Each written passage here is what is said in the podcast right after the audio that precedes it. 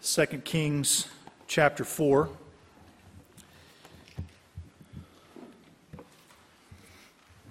The Bible says again, and it fell on a day that Elisha passed to Shunem, verse 8 of, of 2 Kings chapter 4, where was a great woman. She constrained him, talking of Elijah, to eat bread, and so it was that as oft as he passed by, he turned in thither to eat bread. And she said unto her husband, Behold, now I perceive that this is a holy man of God, which passeth, by us continually. Let us make a little chamber, I pray thee, on the wall, and let us set for him there a bed and a table and a stool and a candlestick. And it shall be when he cometh to us that he shall turn in thither. So I want you to see, first of all, number one, the Shunammite woman. We don't, we don't know her name. Um, we don't know her husband's name. Her husband is mentioned. She is just referred to as the woman from Shunem or the Shunammite woman. But this woman perceived needs and strove to meet them. And really, what, what I'm giving to you this morning, again, are lessons from a great woman. These are just, I've, I've kind of picked out five things from this passage of Scripture that, that the Lord kind of made jump off the page to me. Five areas that, that we can learn from, from this great woman that is mentioned in God's Word. So she, first of all, she perceived needs and strove to meet them. Let me, let me just say this first. Whose, whose needs are we paying attention to this morning? You know, very, very often, every, really almost every day, our, our natural tendency is to focus and concentrate on, on our needs. That, that's just what is innate in all of us. We, we want to take care of ourselves. We want to, we want to make sure we're in good shape, oftentimes. But let me challenge you this morning on a daily basis whose, whose needs are you looking for? Whose needs are you, are you, are you finding, maybe? And, and are, you, are you meeting those needs?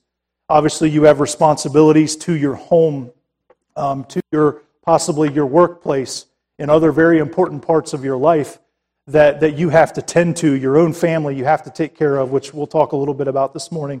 But outside of that, whose, whose needs are you seeing? Whose needs are you perceiving? And, and are, you, are you striving to meet them. And I, I just want you to see two sets of needs that, that this woman met. First of all, she, she saw and perceived physical needs.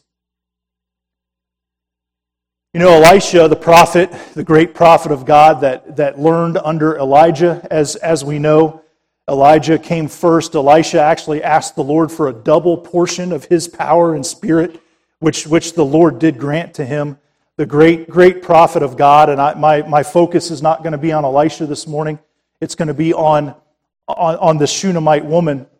But I do want to point out to you that Shunem was, was kind of in, a, in, in an area that was very specific and easy for Elisha to pass through. And let me explain that very quickly. Elisha's hometown um, is mentioned in 1 Kings chapter 19 and verse 16. We don't, we don't need to turn there. But the name of the town that, that Elisha grew up in, and in fact, it's the town that Elijah found him working in and called him to, to be his, his predecessor, or, or his follower, I'm sorry.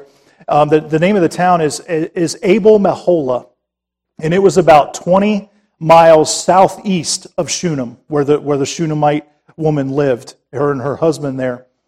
And, you know, basically on foot, on foot, you could travel about 20 miles a day, give, give or take, depending on, depending on the, the conditions of, of the weather and, and all that kind of thing. Um, so oftentimes he would, Elisha would leave his hometown, travel through Shunem to get to Mount Carmel, which was about another 25 miles on the other side of Shunem. He was traveling to Mount Carmel um, to, to do the work of the Lord. Um, that on, Mar- on Mount Carmel was where Elijah called down fire, defeated the, the prophets of Baal, and, and, and honored the Lord in a big way and had a great victory, probably the greatest victory of his life.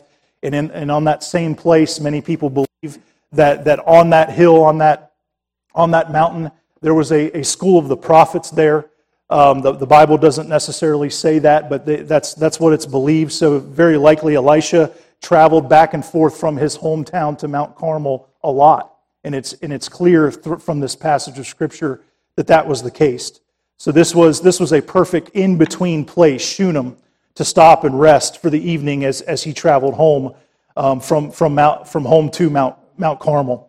And it's, it's obvious that the Shunammite woman took note of his travels and offered her, her assistance. In fact, the verse, verse 8 says, And she constrained him to eat bread. That word constrained is an interesting word.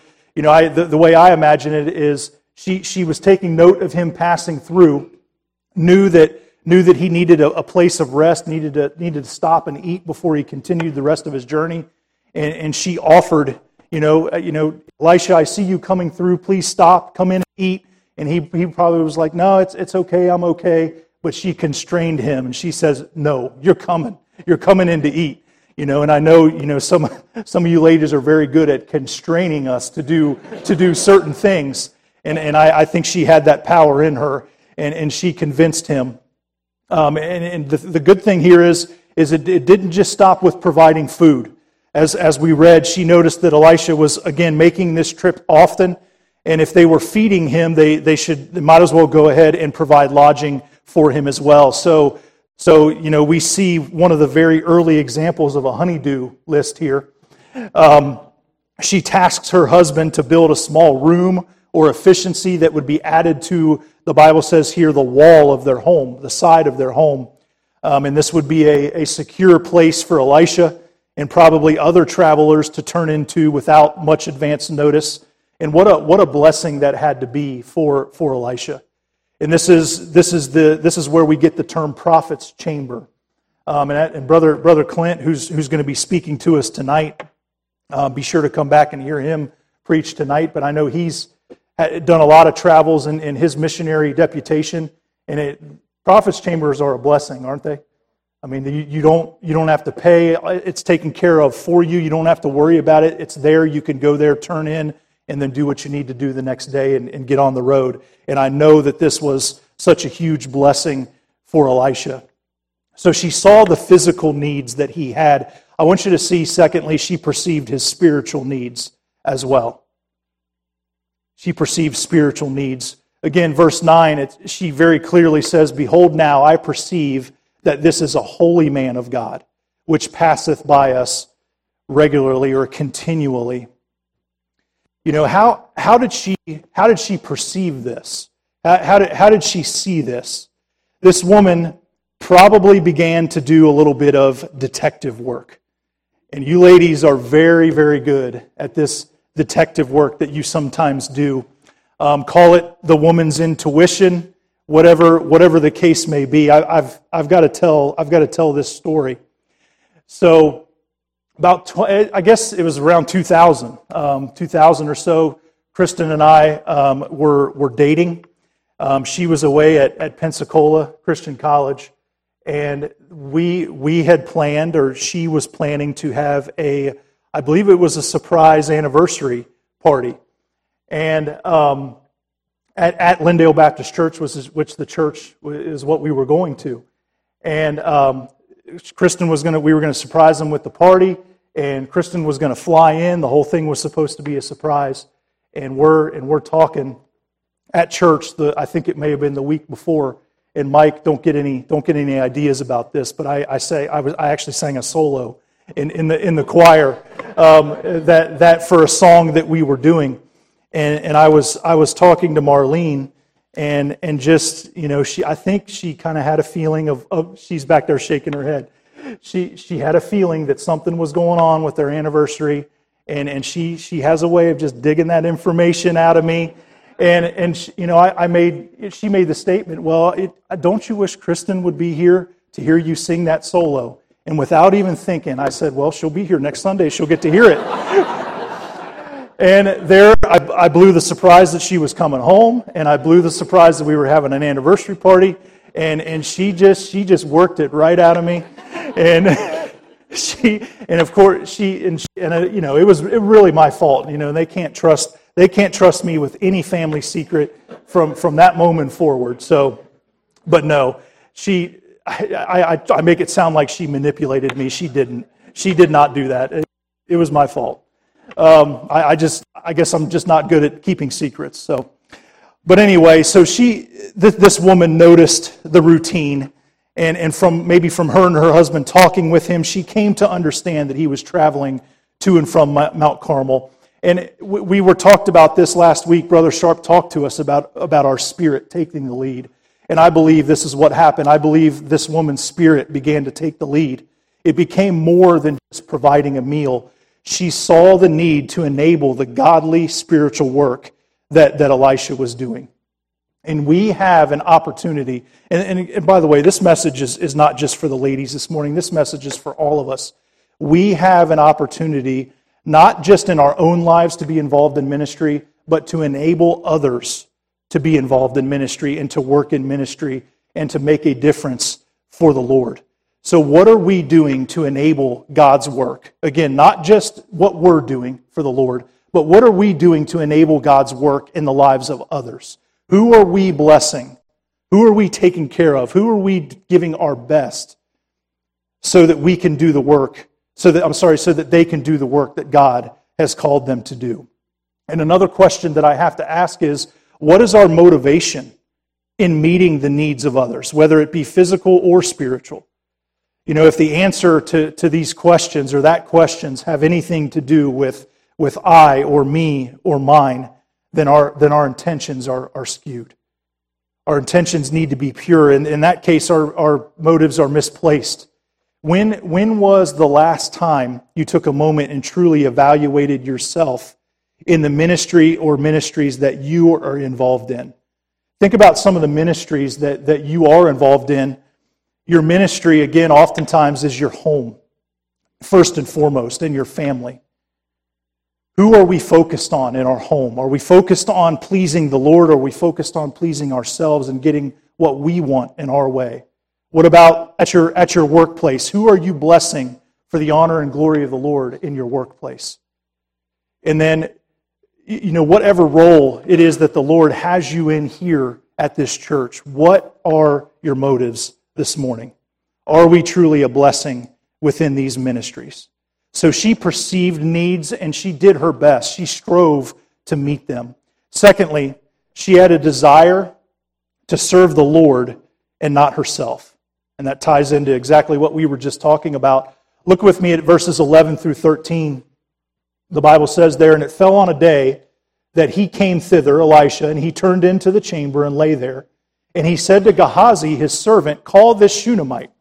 And when she had called her, or when he had called her, she stood before him.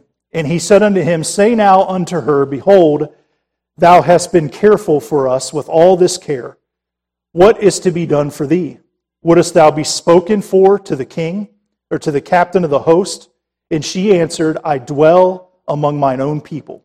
Underline that phrase right there in your Bible if that's your practice to write in your Bible. The end of verse 13 I dwell among mine own people. I'll say more about that in just a moment. But just very quickly, a couple things here that I want you to notice.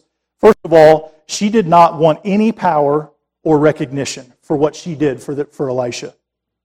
The phrase spoken for to the king. You know, you understand what that means? That Elisha, if just upon her request, could have gone to the king and, and really provided any want, any desire that she wanted. She was probably already a wealthy woman based upon what, what we see here that what her husband was capable of doing, but she could have asked for more money. She could have asked for more influence. She could have asked for anything that she wanted. The king could have given her anything, but she, she didn't want that. She didn't want the power or the recognition. Secondly, she did not want protection. She didn't want any kind of protection. The phrase she could have been spoken for to the captain of the host. So basically, the general of the army of, of that particular area could have, you know, they, she could have asked for a specific guard to watch over her house, or a soldier, group of soldiers to be, to be specifically tasked with just watching over her family. But she didn't want to take from the army, she didn't want to take from the general. She knew that the Lord was going to take care of her. That, that's all she was trusting in here. And then the third thing, she had no need of help with any quarrel or issue. It's very clear here that we can see that if she had any problems with anybody, if somebody was, was doing her wrong, or she wanted to get back at somebody, all she had to do was say the word to the king, say the word to the general, and that those people could have been taken care of.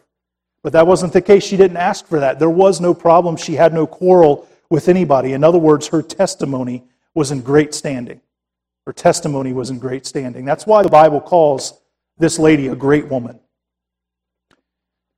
And then the third, the fourth thing that I want you to see here is she was happy, again, just to dwell among her own people. And that's, that's the phrase that I had you underline in, in, verse, in verse 13. So again, Elisha says, what, what can I do for you? Can I speak to the king? Can I speak to the captain of the host? What is it that I can do? And she says, Nothing. I don't, I don't need anything. I'm, I'm happy and I'm at peace with, with my family, with my people, with, with my hometown. I don't need anything to happen. What, what a testimony. She did not want Elisha to intercede on her behalf. She didn't want to be treated like a great person that the Bible called her. She didn't, she didn't need that. She didn't want that. She was, again, at peace with her own people and wanted it to remain that way. She just wanted to minister to the Lord by doing what she was doing for Elisha and his servant Gehazi. What a, what a lesson that is. What a lesson that is. That she could have had anything she wanted for what she did, but she, she said, No, I don't want to benefit from this. I want the Lord to benefit from this. what, a, what an attitude, what a, what a motivation it is to, to do everything like that for the Lord. Listen, listen to what Colossians chapter 3, verses 23 and 24 says, and I, and I think you'll be familiar with these verses. Paul says this in Colossians 3 23 and 24, and whatsoever ye do, whatsoever, anything you do, do it heartily. So you're, you're giving your full effort, your, your attitude's in it, you're in the right place, you're doing it to your absolute best. Whatsoever you do, do it heartily as to the Lord and not unto men.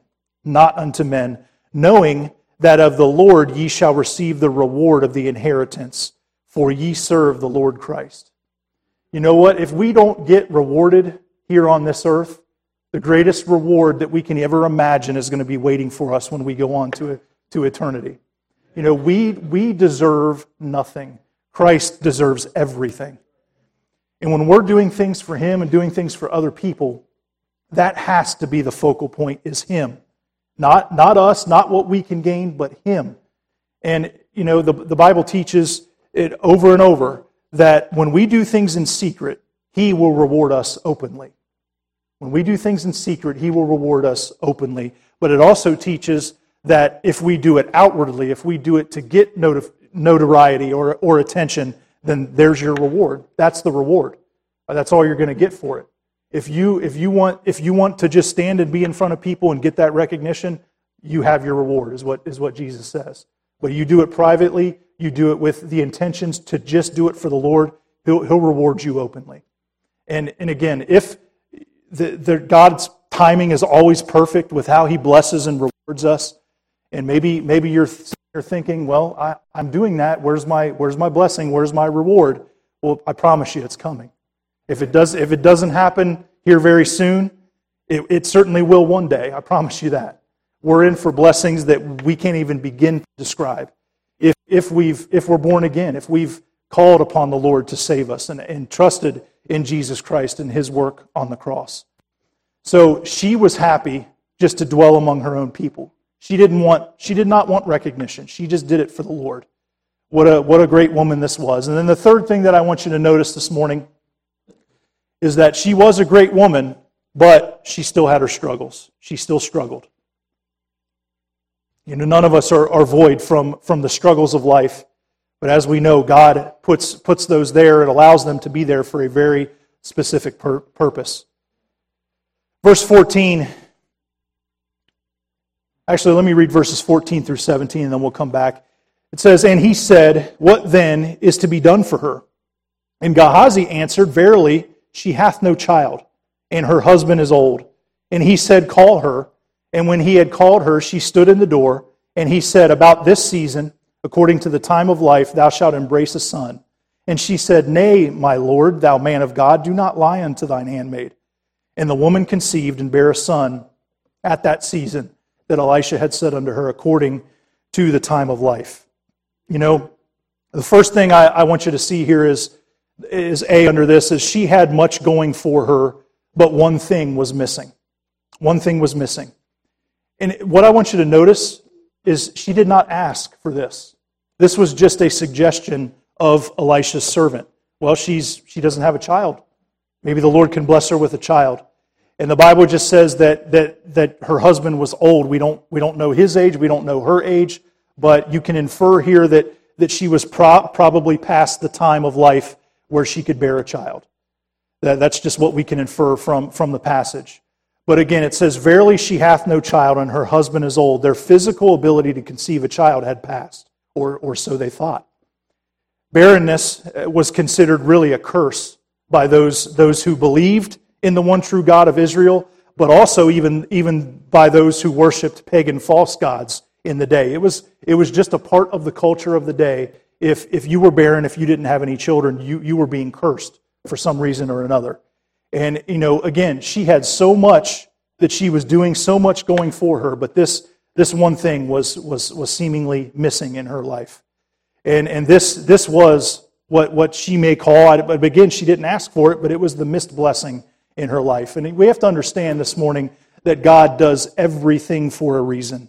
He does everything for a reason. This woman's womb was purposely closed by God. Why? Why, why would God do that? Why would, why would He allow this woman to be, to be barren and, and, and go through the agony of not being able to have a child? I, I, you, can, you can guarantee she wanted a child. But why, why would God allow that? Why does He allow things like that in general? general? Think about something that, that may be missing in your life, a missed blessing. Why, why, would God, why would God do that? Why does He really do anything that He does so that He can show His power and might and so that He can be glorified every time?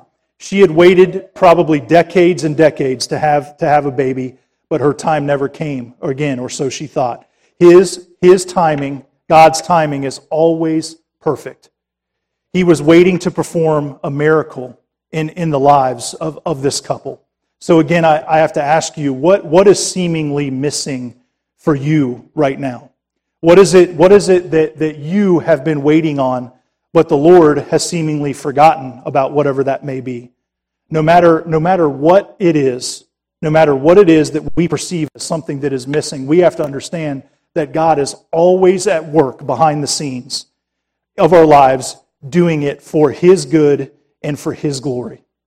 His, while we are waiting on God, understand that God is waiting on us. Let me say that again. While we are waiting on God, God is waiting on us. Well, what, what do you mean? What is He waiting for? What is He waiting for? He's just waiting for our contentment. He wants us to be content exactly where we are right now with exactly what He has given us up to this point. He wants us to be satisfied because everything that we have, everything that, that, has, that we have been blessed with, comes from Him. And He's given us everything that we have for a specific purpose and reason. And, and when, we, when we begin to get upset with God because we don't have this or we don't have that, or, you know, so many things we can fill the blank in with, we begin to lose our, our state of contentment. And what's the opposite of contentment? It's murmuring, complaining, being, being dissatisfied with, with what's going on in our life. And when we, when we get that way, we're basically telling God, you're not, you haven't done all things well. The Bible tells us that He does all things good. But he, when we do that, we're telling Him, you know, God, you, you're not doing right. You're not doing, you're not doing what I deserve. There's that, that pride that begins to kick in. No matter the situation, no matter the outlook, good or bad, contentment is always the best policy. Let's, let's be reminded of, of what Paul says in Philippians chapter 4, verses 11 and 12, under the inspiration of the Holy Spirit. And again, you're, you're familiar with these verses. Here's, here's what it says Not that I speak in respect of want, for I have learned, and I'm going to come back to that in whatsoever state I am, therewith to be content. I know how to be abased. In other words, I know how to have very little. And I know how to abound. I know how to, have, to be blessed. I know how to have a lot. Everywhere and in all things, I am instructed both to be full and to be hungry, both to abound and to suffer need. Now, let me back up to the statement that he says. He says, Not that I speak in respect of want, for I have learned so you know what that means? That, that at one time he didn't have a grasp of contentment. He didn't know what it was to be content. But through living his life and listening to the Lord and listening to the Holy Spirit in his life, he learned what it meant to, to be satisfied, to be content with having little, with having a lot, and everything in between. God is, is waiting on us to be content with what we have. So she had a lot going for her, but one thing was missing. Secondly, I want you to see here great people of God sometimes doubt the promises of God. Great people of God sometimes doubt the promises of God. Again, in verse 16, she says, after, after he says that uh, about the time, or according to the time of life, thou shalt embrace a son, she said, Nay, my Lord, thou man of God, do not lie unto thine handmaid. In other words, she's saying, Don't toy with my emotions. You know, don't mess with me about this. I've, I, I wanted a child. I'm past that. Why are you telling me this? This, this, this made her struggle. It made her doubt the, what, what God promised. She is promised about this season, according to the time of life, thou shalt embrace a son. And she says, Nay, my Lord, thou man of God, do not lie unto me. Sarah, listen, Sarah, Abraham's wife, remember, they were barren. God promised her a child. She struggled with doubt. In fact, she laughed it off. She doubted it so much. We see the Shunammite woman doubting here. Remember when, when the angel came to Mary and told her that she was going to conceive even though she was a, a virgin? She's like, Well, how, how is that going to happen? I don't, I don't know a man. I've never been with a man. She had some doubt. Remember John the Baptist? Um, the Bible says, Jesus says some amazing things about him. There's no greater than, than walk this earth than John the Baptist. And when he was in prison, he had to send two of the disciples to Jesus to ask him, Art thou he that should come, or do we look another? Look for another. John the Baptist doubted, even, even Jesus Christ himself. And we know Thomas, one of the very disciples of Jesus, doubted. His name is Doubting Thomas. You know, when we struggle with doubt, we're, we're in some pretty established company, as I just listed there. But that, that doesn't make it okay. That doesn't uh, mean it should, it should happen. We cannot allow ourselves in our present circumstances to push us to doubt and then in turn affect our attitude, our outlook, and our faith. Again, let's choose to be content this morning. Let, let's choose to trust in the promises that God has given us, and in so doing, grow our faith. It is a we have to make. It, it certainly does not come naturally. Again, as Paul um, says, as, as we just read earlier in Colossians, let's, let's be learners of contentment and put it into practice. And then four and five we'll, we'll cover here very quickly, but they're very important. Number four, the next thing I want you to notice about her is she understood that even in the gravest of circumstances, there can be peace. She understood that even in the gravest of circumstances, there can be, there can be peace. Read along with me, beginning in verse 18. And when the child was grown, so the Lord fulfilled his promise, she gave him a child. It fell on a day that he went out to his father to the reapers. And he said unto his father, My, my head, my head. And he said to a lad, Carry him to his mother. Isn't that, isn't that like, a, like a man to say, Well, uh, take, go see your mom, you'll be fine? You know, I, have I've done that on more than one occasion. And when he had taken him and brought him to his mother, he sat on her knees till noon and then died. So obviously, this was very serious, very tragic situation. More struggles are, are entering the, the, the life of this woman. And she went up and laid him on the bed of the man of God and shut the door upon him and went out. And she called unto her husband and said, Send me, I pray thee, one of the young men and one of the asses that I may run to the man of God and come again. What, what a lesson that is. In, in the middle of turmoil, in the middle of our, our greatest need, where did, where did she run? She ran straight to the source. And I'll talk more about that in just a moment. Um, you know, I'm, I imagine she prayed. I imagine she talked to God. But in that day, if you wanted to hear directly from God, you went to the prophet. And she, that, that was the beeline that she made. I may run to the man of God and come again. And he said, Wherefore wilt thou go to him today? In other words, why? Why are you, why are you going today? It's neither new moon nor Sabbath.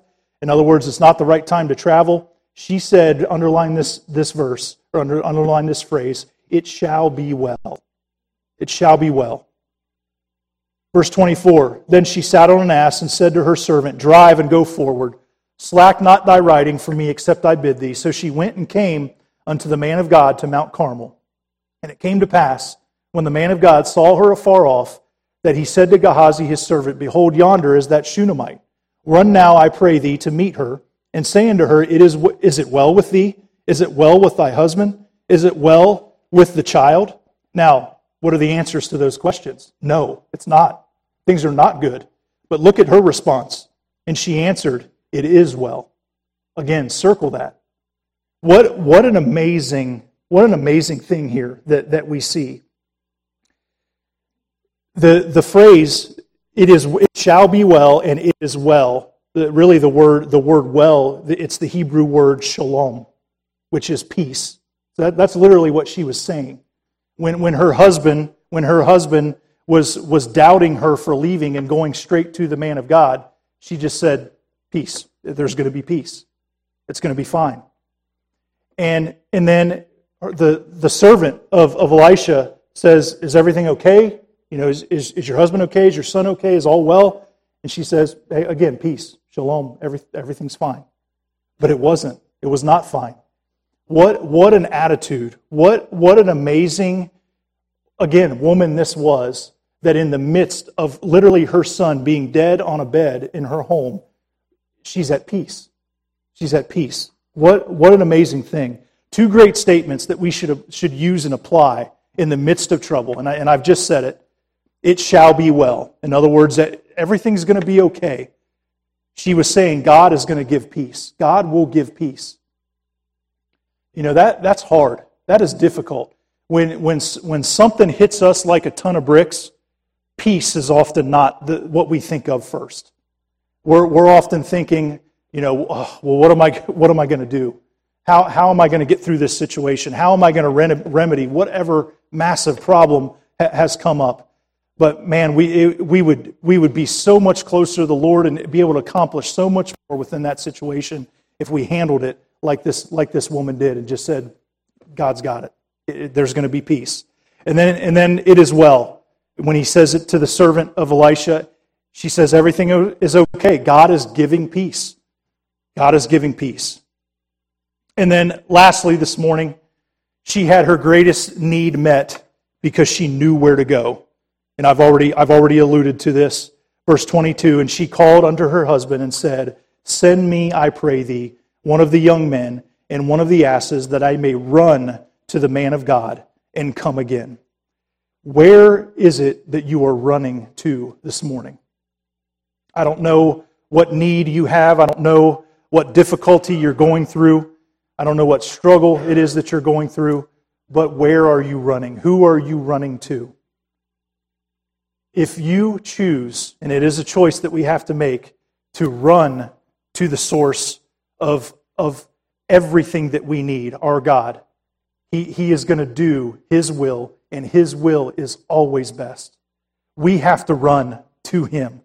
We have to run to Him. She, and that's, that's A, she ran straight to the source. She ran straight to the source. And then, secondly, she stayed close to God until His will was fulfilled. I'm going to read verses 27 down through the end of the chapter to be finished here, and then we'll look at verse 30 again. And when she came to the man of God to the hill, she caught him by the feet. But Gehazi came near to thrust her away, and the man of God said, Let her alone, for her soul is vexed within her, and the Lord hath hid it from me, and hath not told me. Then she said, Did I desire a son of, of my Lord? In other words, I didn't ask for a child. Did, did I not say, Do not deceive me? Then he said to Gehazi, Gird up thy loins, and take my staff in thine hand, and go thy way. If thou meet any man, salute him not and if any salute thee, answer him not again, and lay my staff upon the face of the child. And the mother of the child said, As the Lord liveth, and as thy soul liveth, I will not leave thee. Again, remember, Elisha is the direct source of the, of the direct revelation of God. She was not going to leave his side until his will was accomplished. And he arose and followed her. Verse 31 And Gehazi passed on before them and laid the staff upon the face of the child, but there but there was neither voice nor hearing. Wherefore he went again to meet him and told him, saying, The child is not awakened, or is not awaked. And when Elisha was come into the house, behold, the child was dead, and laid upon his bed. He went in therefore, and shut the door upon them twain and prayed unto the Lord. Underline that and prayed unto the Lord. You know, everything that we do, especially in a situation like this, has to be immersed in prayer. Verse 34 And he went up and lay upon the child and put his mouth upon his mouth, and his eyes upon his eyes, his hands upon his hands, and stretched himself upon the child, and the flesh of the child waxed warm. Now, what, why did he do that? Because he was, he was doing what he knew, he was doing what he, what he was taught. That's what Elijah did. Verse 35 Then he returned and walked in the house to and fro, and went up and stretched himself upon him again. And the child sneezed seven times. Seven's the number of completion, the number of perfection. And the child opened his eyes. And he called Gehazi and said, Call this Shunammite. So he called her, and when she was come in unto him, he said, Take up thy son. She went in and fell at his feet and bowed herself to the ground and took up her son and went out. What an amazing story. What a great, what a great woman. She stayed so close to, to God. She stayed right by his side until his will was fulfilled. And you know what? She could not have done that. She could not have done that if, if she wasn't taking care of the needs of other people. She could not have done that if she did not practice contentment. She could not have done that if she was putting herself first in the situation. She couldn't have done that in any of these cases. She couldn't have done it with, with, without these things that she had in place in her life. Every single day, she strove to do that. And if we're going to stay right in the place of God, right where He is at, in, in our most difficult time, we have to be content. We have to put others before ourselves, and we have to put our trust in Him. Let's pray this morning. Heavenly Father, thank you so much for the example of, the, of this woman from Shunem. Lord, women and men alike this morning, this, this applies so much to our lives. Lord, I don't know whose, whose hearts you're speaking to this morning, maybe about the issue of, of contentment. Maybe it's the issue of, of meeting the needs, physical and spiritual needs of others with the right attitude. Lord, I, I don't know. I don't know what it is. I know that you spoke to my heart in this. Lord, our motives matter. Our, you, you, you see our heart. Everyone else around us can see what's going on on the outside, but you, you see our heart. You see our intentions. You see our motives. Lord, speak to our hearts this morning as we, as we consider what it is that we're doing for you or, or some struggle that we're going through and we're, we're struggling with contentment. We're, we're struggling with, with a missed blessing in, in our life. Lord, help us to learn from, from what this woman did and how she lived her life in a selfless way. Father, speak to our hearts this morning and bless the invitation. Lord, we love you and thank you for all that you're going to do for us. In Jesus' name, amen.